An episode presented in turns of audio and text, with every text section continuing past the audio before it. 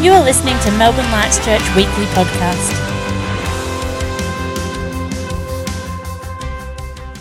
Good morning. Good morning. I hope you guys are doing all right.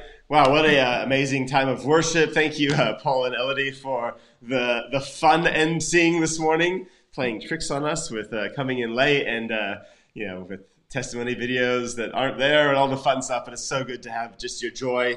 Um, before I, I, start preaching this morning, um, just one of the things uh, in our Facebook chat. I know we got a bunch of people on YouTube, a bunch of people on Facebook Live as well. Um, but Chloe had just said, "Can we pray for any of our Year 12 students?"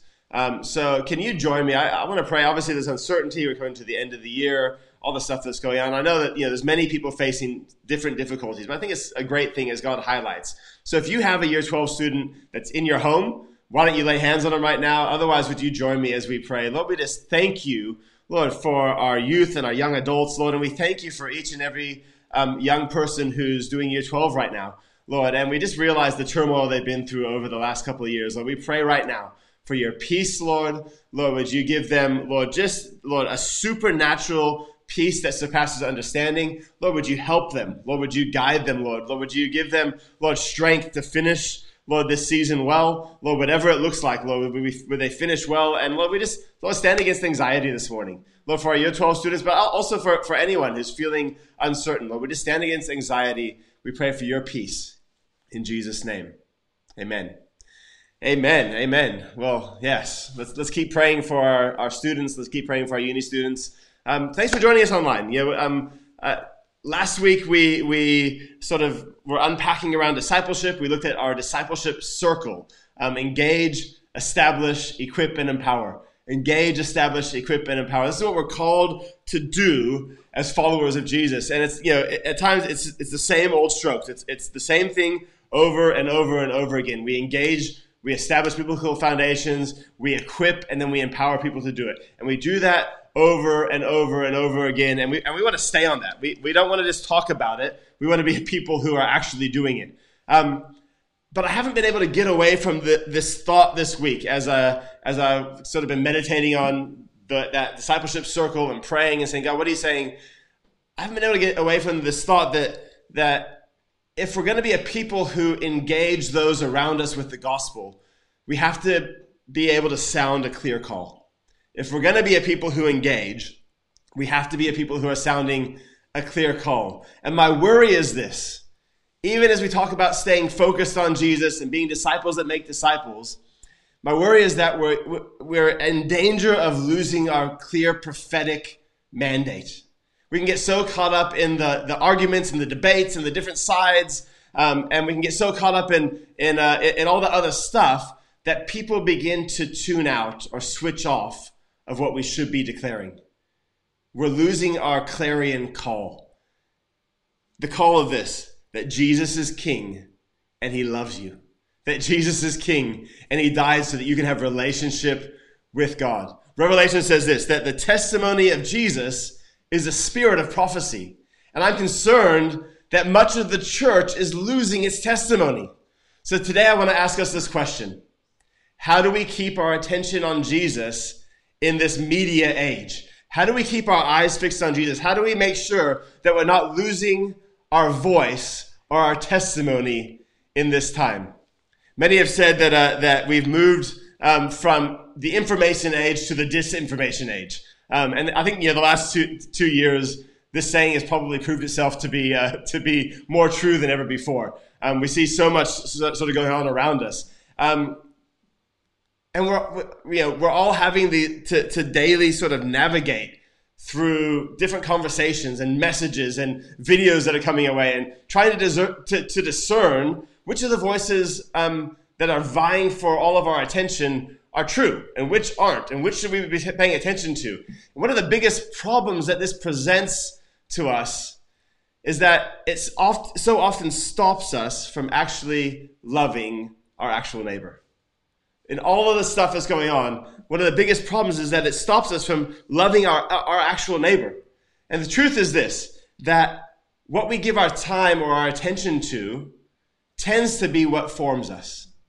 What we give our attention to tends to be what forms us. And, you know, what we fill ourselves with is what forms us. It, it, that, that's why in 2 Corinthians 3, verse 18, it says this. It says, And we all with unveiled face, beholding the glory of the Lord, are being transformed into the same image from one degree of glory to another. For this comes from the Lord who is the Spirit. As we behold him, as we give Jesus our attention, we're transformed into his likeness. With unveiled faces, as we behold his glory, we're being transformed into that same image. That's why it says that in 2 Corinthians, that what we behold or what we give our attention to is often what forms us. We want to be people who are formed by Jesus and not by everything else around us. But there's many other things in this time vying for our attention. And what we give our attention to will form how we think and who we become one of the problems with you know with media you know in general both you know tv written news cycles our social media feeds which you know really is our own sort of personal news cycles is that it not only informs us but it also forms us it, tra- it forms who we are and the, the, the, it's interesting the media's biggest strength is how it creates a, a subculture c- communities that belong that can span across the world you know, people find their belonging in those subcultures. You know, I, I find it very interesting that there's people who are more comfortable in their sort of online Reddit community um, with other people who share the same interests as them than they are with their actual neighbor, who's probably very different to, who, to, to what they're like. The news cycles that we that, that, that we face, eh, you know, in particular, news cycles form community around current affairs or uh, you know opinions or the latest outrage, and this can this can at times make us more concerned for what's going on in the world far away from us, where we possibly can't really make that much of a difference, than what's happening in our very own neighborhood where we can. Can I say this? We should be praying for and we should be interested in what's happening in other nations. We need to be praying for Afghanistan. We need to be interested in what's happening in other places. But it can't be at the expense of loving and engaging those who are right in front of us. It's not one or the other, it's both. And too often it becomes one or the other. It's interesting, I think it's helpful to note that, uh, that news media uh, essentially is a secular market based approach to belonging. They've actually got this thing down, you know, down uh, surprisingly well. Um, you don't really have to do much to find a place of belonging. All you have to do is tune in, log in, um, consume, comment, pick a side and we find our identity in that. It's interesting that Jesus comes to change our identity, to give us his identity.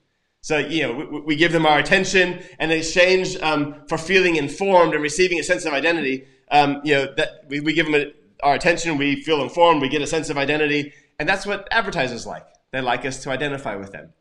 Um, as an example, I mean, I, don't know if you've ever gone to a sports game um, where you haven't gone for either side.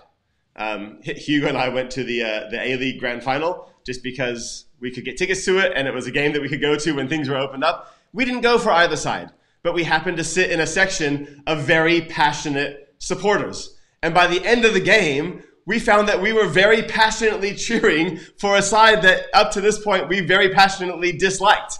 I won't tell you which side it was, but um, it, it, it's interesting how you know you, you spend enough time with people that are passionate about something, and you you find yourself being passionate about something that you've actually never really cared for before.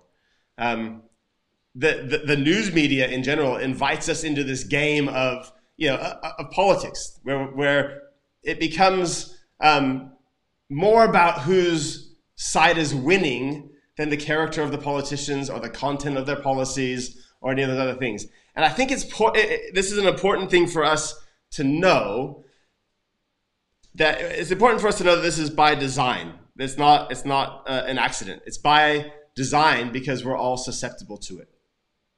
If we're not aware of it, we don't realize that we're susceptible to it. And we're all susceptible to it unless we're intentional about what it is we're doing and what we're called to as believers and the church.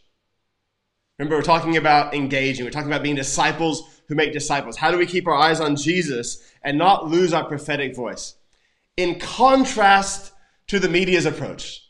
The local church, which is who we are, looks to ground people in a particular place with a, you know, a, a peculiar, a particular diverse community where we can love our neighbor more than our cause.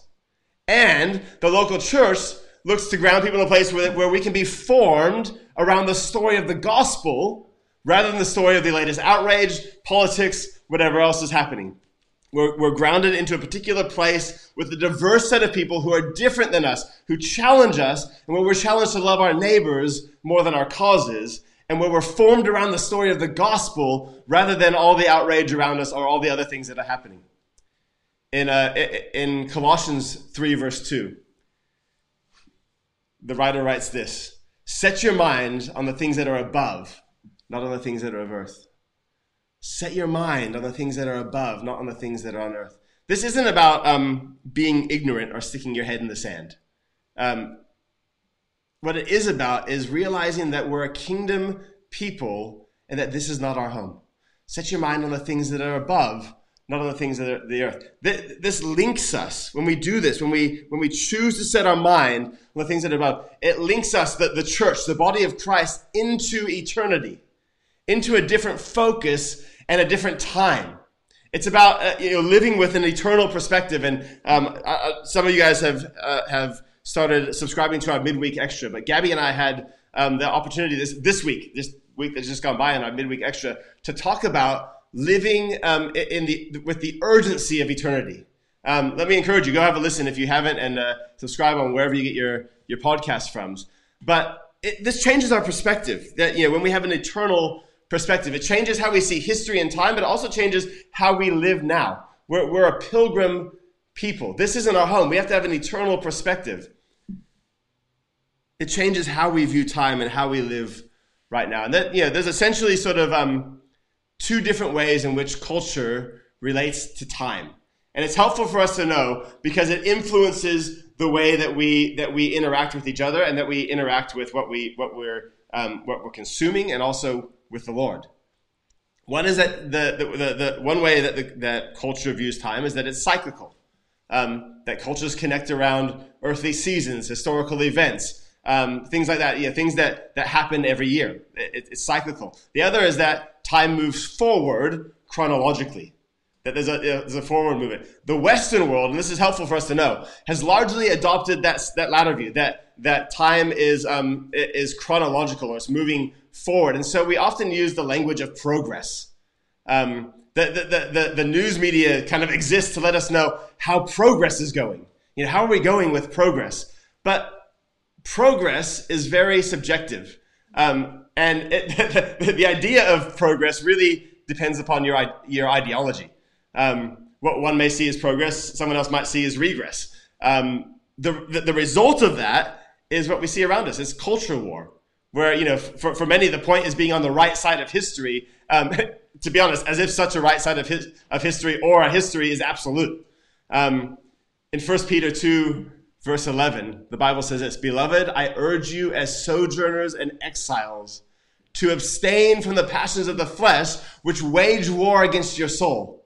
In Hebrews 11, verse 13 to 16, it says this These all died in faith, not having received the things promised. It's talking about the, the heroes of the faith. Not having received the things promised, but having seen them and greeted them from afar, and having acknowledged that they were strangers and exiles on the earth. Verse 14 For people who speak thus make it clear that they are seeking a homeland. If they had been, if they had been thinking about the land from which they had come, if they had been thinking about the land from which they had gone out, they would have had an opportunity to return. But as it is, they desire a better country. That is a heavenly one. A different perspective. Therefore, God is not ashamed to be called their God, for he has prepared for them a city. We are aliens. We are pilgrims in this world. This is not our home. And if we don't understand that, then we're going to be swayed. We're going to be, we're, we're going to struggle to have an eternal perspective. We're going to tr- struggle to see his story, and we're going to be swayed by everything that's going on around us. In John, um, Jesus prays that we would, he, he prays that we would be in this world, but not of this world. He says this in John 17, verse 14 to 15. He says, I have given them your word, and the world has hated them because they are not of the world. He's talking about us. He's praying for his disciples, but it's uh, for us. The world has hated them because they're not of this world, just as I am not of this world. Verse 15, he says, I do not ask that you take them out of the world, but that you keep them from the evil one. Wow. Wow. When we have an eternal perspective, it means that, that the way we view history is actually not the same as the two options that I said before. It's not just cyclical and it's not just um, chronological. The way we view history is in light of Jesus. It's in light of eternity. So, I mean, yeah, the, the, firstly, uh, we do understand that there is a form of forward movement that's needed. Yeah, because we've died with Christ and we've been raised with Christ, now we're seated in heavenly places, Ephesians 2, verse 6 says. Um, because of that, we, we, we live spiritually in a future time. Uh, you know, the, the, we live spiritually in this future time of Christ's return, um, and we're bringing that future into now. That's we, we live in the tension of physically being in the now, but spiritually being in the not yet. That's why we pray, um, Lord, your kingdom come, your will be done now, be done now on earth. This is where we are right now, as it is in heaven, or know, which which we're going to experience the fullness of one day. We live in the tension of the this this now and the not yet. But spiritually, we're seated with Christ in heavenly places.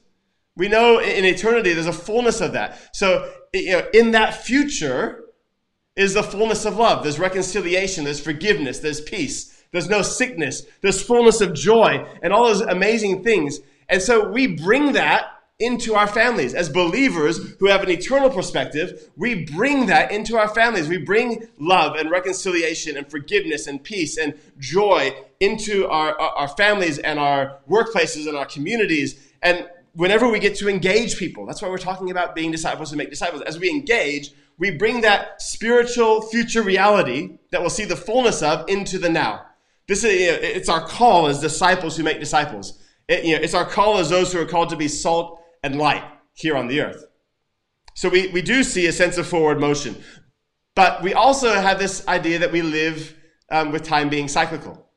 I mean, you know, we celebrate uh, you know, events every year like Christmas and Easter, and to be honest, even every week. Uh, you know, su- our, our Sunday gatherings other gatherings that we have. You know, why do we why do we gather every week? It's not just to tick a box. It's not the religious thing to do. It's because it's part of uh, uh, of grounding ourselves into the story of Jesus. The challenge for us as believers is to discern the times through Jesus, not through the newspaper or the TV or the media. That we find our perspective in Christ and not through what's going on around us. We, we interpret what's going on around us through Jesus.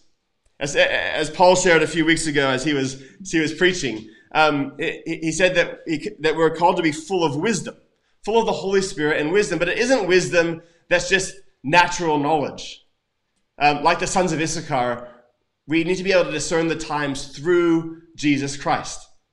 Essentially, this is this that the way we live as Christians, um, the, the, the, the way we as, sorry, the way as, uh, we as Christians relate to time and interact in the space that we live is through Jesus and what he's done, through his story, which we call the gospel. The way we interact is as Christians is through Jesus. We don't come to Jesus through the lens of what's going on around us. We interact with what's going on around us through who we are in Christ. Jesus makes this point really clearly in Matthew 24. I love it. Um, he says that there's always been wars and rumors of wars and nations rising against nations and famines and earthquakes, tribulations, lawlessness. This is not a new thing. He says, uh, you know, these are, these are cyclic as every generation lives out its fallenness. I mean, all you have to do is look in history uh, uh, of, of, you know, the history of what's gone on, not just the last hundred years, but thousands of years. Um, they're, they're cyclic as each generation lives out its fallenness. But at the same time, the gospel will advance. There's a, there's a forward movement.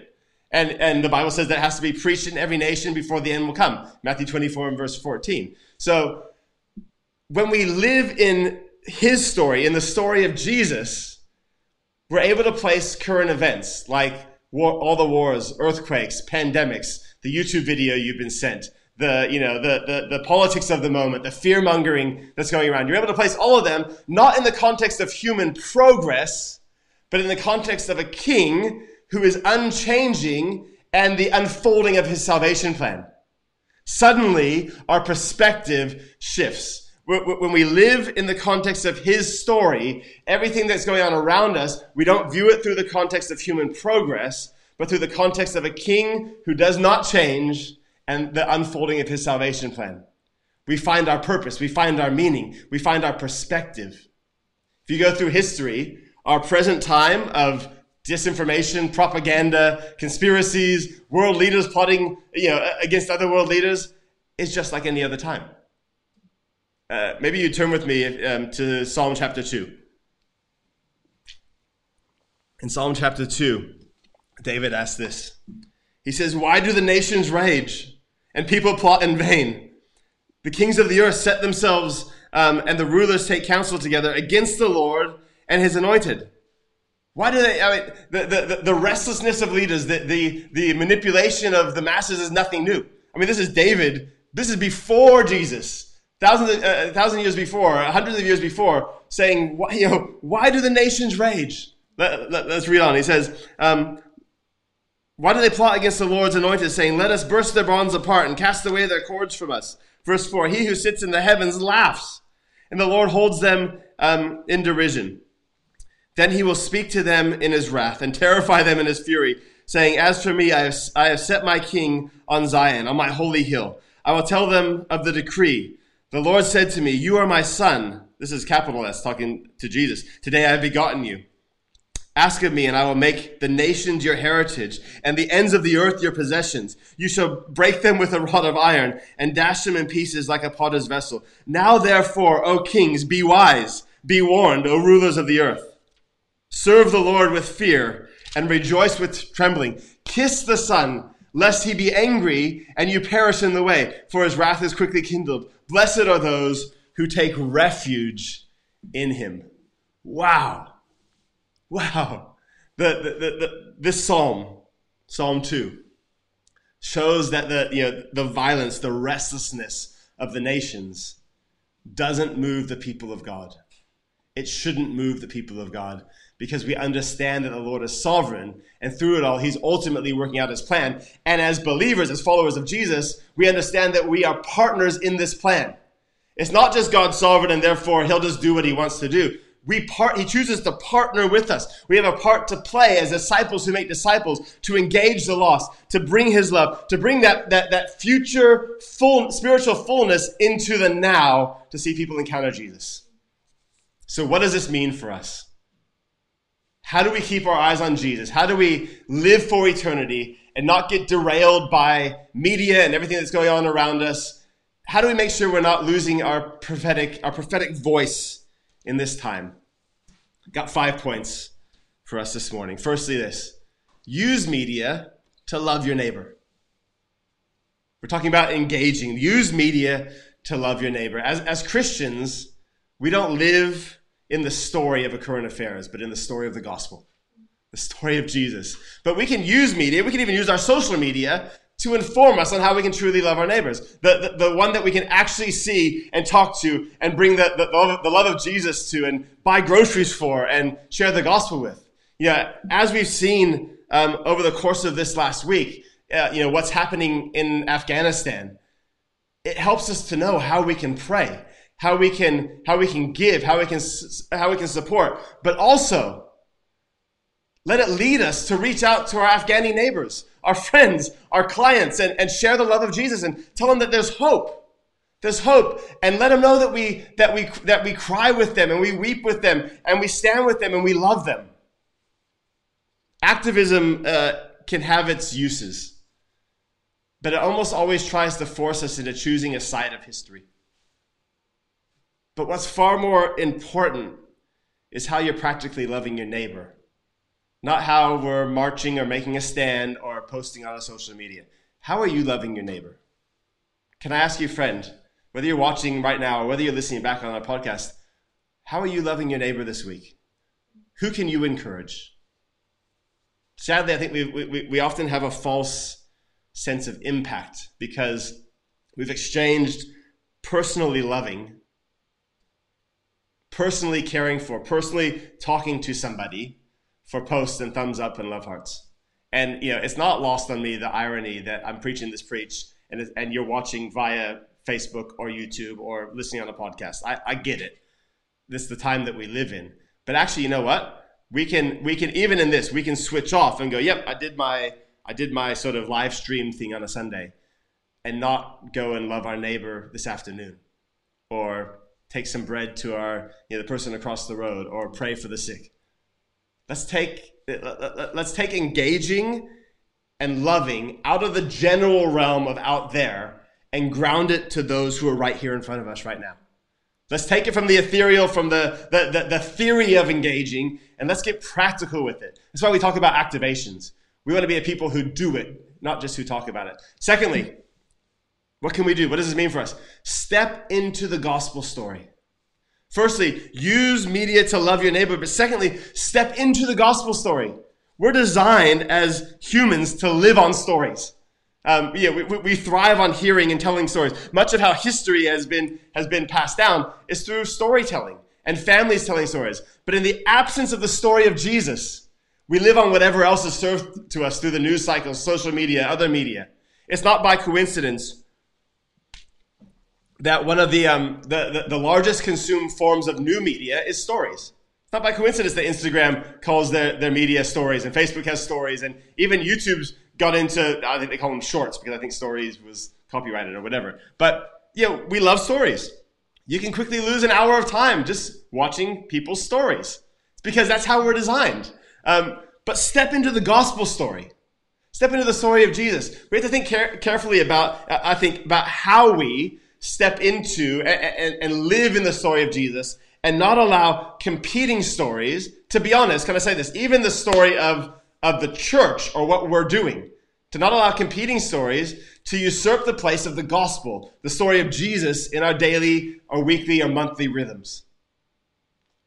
Secular news, social media, the stuff around us has been designed to fill the void of belonging that so many people um, no longer have, either because they've been physically displaced, you know, they're, they're not connected, they're, they're, um, they've been con- convinced that, you know, it's about progress or productivity more than anything else It's been designed to fill that void. I mean, it, you know, to be honest, it, it, this even plays into how we have fun. How many of you um, have a, a Fitbit or a, a, a, step tracker? You know, it's like more more steps. I have a thank you, Lily Grace, bought me a, a Fitbit as you know, for my birthday. It's very nice. I love it. Um, but it's amazing that you know more more steps on my smartwatch shows progress in my fitness plan, and so it it feels more successful to go for a run than to have a morning devotion or to, to tune into a Sunday preach. Most church leaders have, have, note, have noted this that um, we seem to be competing more for people's time as each year passes. And it's because the secular story of progress and productivity has become all encompassing to us. But there's a solution to step into Jesus' story, to break the cycle in our lives. And that, that, that solution is to step into the gospel story. To, to link our lives into the story of Jesus and the gospel, to link our lives into the eternal, to change our perspective and say, this isn't our home. It's not all about now. I have an eternal perspective. I'm here for a greater reason. To, to, to, to link our lives back into the story of Jesus. The early church did this. I love this by creating a calendar that existed from, from Advent to Pentecost. They, they immerse themselves for at least six months of the year. They engulf themselves in the story of Jesus. There are events linked back to the story of Jesus. I mean, you know, people often tell me, oh, but you know that Christmas is pagan and Easter is pagan. And I said, yes. And, you know, historically, that Christians put events on those days to claim back those days and to link it into the story of the gospel. To say, you know, this links us back into Jesus. Why do we celebrate? Because of Jesus. Many church leaders have realized over the, I think, this current time that we've been in, um, that we've relied heavily, maybe too heavily, on church events and meetings to people, people connected and envisioned. And we see when we're not able to physically gather, where our actual connection, where our actual understanding of, of local church and community is grounded. It's one of the reasons I, I believe God's highlighting again discipleship. It's not event driven. It's not just about gathering in a big meeting. It's being disciples who make disciples who are connected, who care for each other, who have the, the, the, the, who are linked into the gospel story and have the kingdom at heart. But uh, you know, as individuals, in our families, in our discipleship groups, as a church community, let's be intentional about connecting with the gospel story. Why do we gather as a church every week when we can? I mean, you know, to be honest, why do we even live stream every week? Why not just send out some notes? You guys can read them whenever you want. Why is, you know, why do we fight for a sense of gathering even if it's online? Because it links us into the gospel story. It links us into the eternal community, the cloud of witnesses who have gone before and those who will come after. It's like, you know, we, we, we find our place in the eternal, in the, you know, the, those who have gone before that are, that are saying, run the race, run the race, reach those of us, and those who are going to come after us, those who are discipling us, and those who, the, who we can disciple. It links us. That's why we gather. That's why we're doing this. I mean, it takes, it's a lot of effort to live stream. Be a lot easier just to send out things. It takes effort to gather. It takes effort to, to, to prioritize it. But it, that's the cyclical linking us into the eternal. It can include celebrations. It can be shared devotions, fast, preaching series, prayer times, worship, um, all of those things. We can, you know, uh, tie, uh, our corporate times of praying together. Um, these all go a long way into pulling ourselves and others out of a secular calendar, a secular story that we find ourselves in. They go a long way toward that. Thirdly, thirdly, don't let media ruin relationship. Hello. Don't let media ruin relationship. The strength of the church lies in its relationships. Jesus said this They will know you not by your signs and wonders, not by your prophetic accuracy. They will know you by your love for one another. Yes, we go after signs and wonders. Yes, we want to be accurate in the prophetic. Yes, we want to see a release of, of, the gifts of the Spirit. But Jesus says they will know you by your love for one another. Don't let media ruin your relationships or stop you from engaging and loving. And don't make media the thing that divides you from relationships.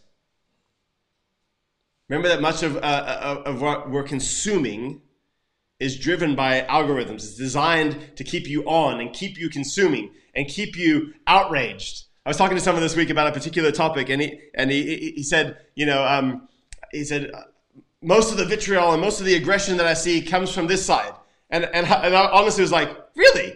Because most of the the aggression and vitriol I see comes from the other side, and then I kind of like had to stop and laugh, and I thought maybe we're only seeing the side that we're already clicking on, and that we're already being fed, and we're allowing it to divide. Don't allow one side to ruin real relationships and cause disunity. That's what I'm saying.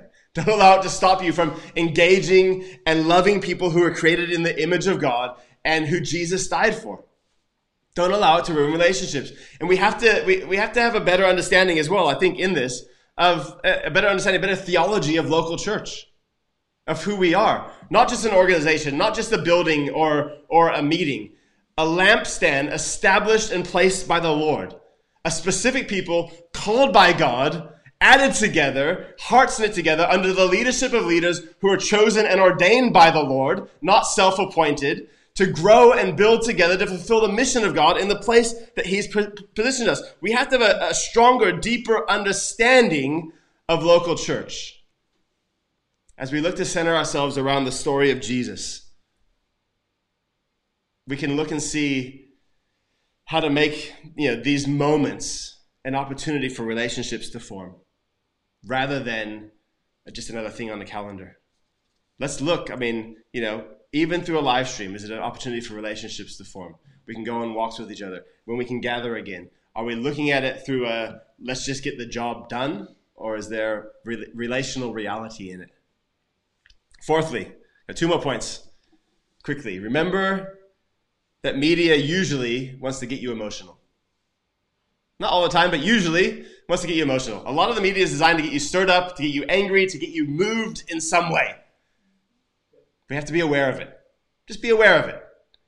The, the, the likelihood of you sharing emotive news is much higher than informative news. That's human nature, which is why everything's emotive because they want you to share and engage with it. So, uh, you know, even can I be honest, even so-called um, you know Christian sources often thrive on the idea the idea of controversy and outrage and us versus them to get people to click and share because that's how they make their money. So you have to first think carefully, please, about who and what you're watching and reading and you know, how it may be forming you. And then think carefully, firstly about how is it forming me, but then think carefully about what you're sharing and decide if you're actually contributing to emerging people into the secular story of progress, bringing them into the game where, know, where they have to root for a political side or choose a side or be entrenched in the ongoing partisanship that the media thrives on, or are you contributing to bringing them into the story of Jesus? Think about that. How is it forming you? And are you bringing people into the story of Jesus or into the story of division? Doesn't mean you shouldn't share news. Please hear what I'm saying. Doesn't mean that you shouldn't share other things, but just ask yourself why you're doing it. Before you post something, why? Why? Uh, you know, it, it, is it to inform? Is it to see how we can love our neighbor better? Is it to bring people into the story of Jesus? Or is it to share your anger and your outrage or to make yourself look better? Can I end with this today? My fifth point. Finally, watch what you're doing. Church, friends who are watching, those who are listening online, those who are listening on the podcast, watch what you're doing. 2 Timothy 1 verse 7 says, God has not given us a spirit of fear, but of power, love, and a sound mind. I've heard this quoted so much over the last 18 months, but I've seen so many Christians live in, in the very opposite of it. God has not given us a spirit of fear, but of power, love, and a sound mind, or of self control. Some, some, uh, some translations say. If the news you're receiving, can I say this, and the news that you're sharing is doing the opposite of this, then for the sake of the gospel, it's time to be more discerning. It's time to be more discerning. At the end of the day, are we pointing people to Jesus?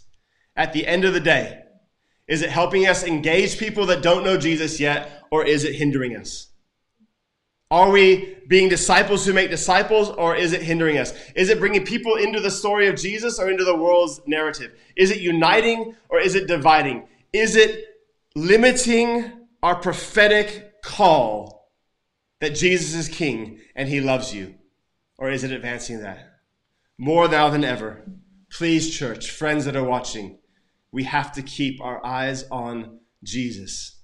We have to keep an eternal perspective and don't get derailed by the media by everything else that's going on around us and all the, the, the, noise and the turmoil. We have to make sure that we're not losing our prophetic voice. To continue to sound a clear call for the King and the kingdom in this time. Can we pray together? Lord, I just thank you for your presence, and I thank you that you are on the throne. Lord, I thank you, Lord, that this is not our home. And so when we, when the nations rage and we see turmoil and we see the brokenness and devastation that's going on around us, Lord, we don't say, this is it, this, this is it, and we have to just stay here. That we look to eternity and we say there's a better future, that we live spiritually in that future, and we get to bring some of that into the now. And so I pray, Lord, this morning, and as people, people watch back or listen back during the week, Lord, that we would be a people who stay ruthlessly focused upon you that we wouldn't get distracted. We, we wouldn't get caught up. Lord, in the, you know, the, the, the division, the, the, the fear mongering, the, all the stuff the media throws at us. We wouldn't play that game. Lord, but that we would find ourselves in your story. Lord, that we would be intentional about being in your story, about viewing everything around us through the lens of your story. The story of Jesus, the story of the gospel, the, the, the, the one who is victorious. I pray right now, Lord, where we have contributed, Lord, to bringing people into the world's sort of, sort of way of doing things. Lord, we repent. I pray right now, would you bring us back to you? Lord, would we actually be big enough to say, you know what, that was unhelpful, but I want to shift, I want to change. And not just with, you know, 28 days of thankfulness and the, you know, the fun things that we're going to do, but ongoingly, Lord, beyond, beyond this season. Lord, in 10 years' time, in 20 years' time, may our legacy not be the, the amount of clicks we've got or the amount of things we shared on social media, but it would be the souls that are transformed, the disciples that have been made, those who are living for you and making disciples themselves. Lord, we want to know you more. We want to make you known. Let nothing, let nothing stop that. And if it is, Lord, we want to deal ruthlessly with it right now. Right now, we lay it down in Jesus' name. We hope you've enjoyed this week's message. If you have any questions or would like more information, please contact us at melbournelightschurch.com.au.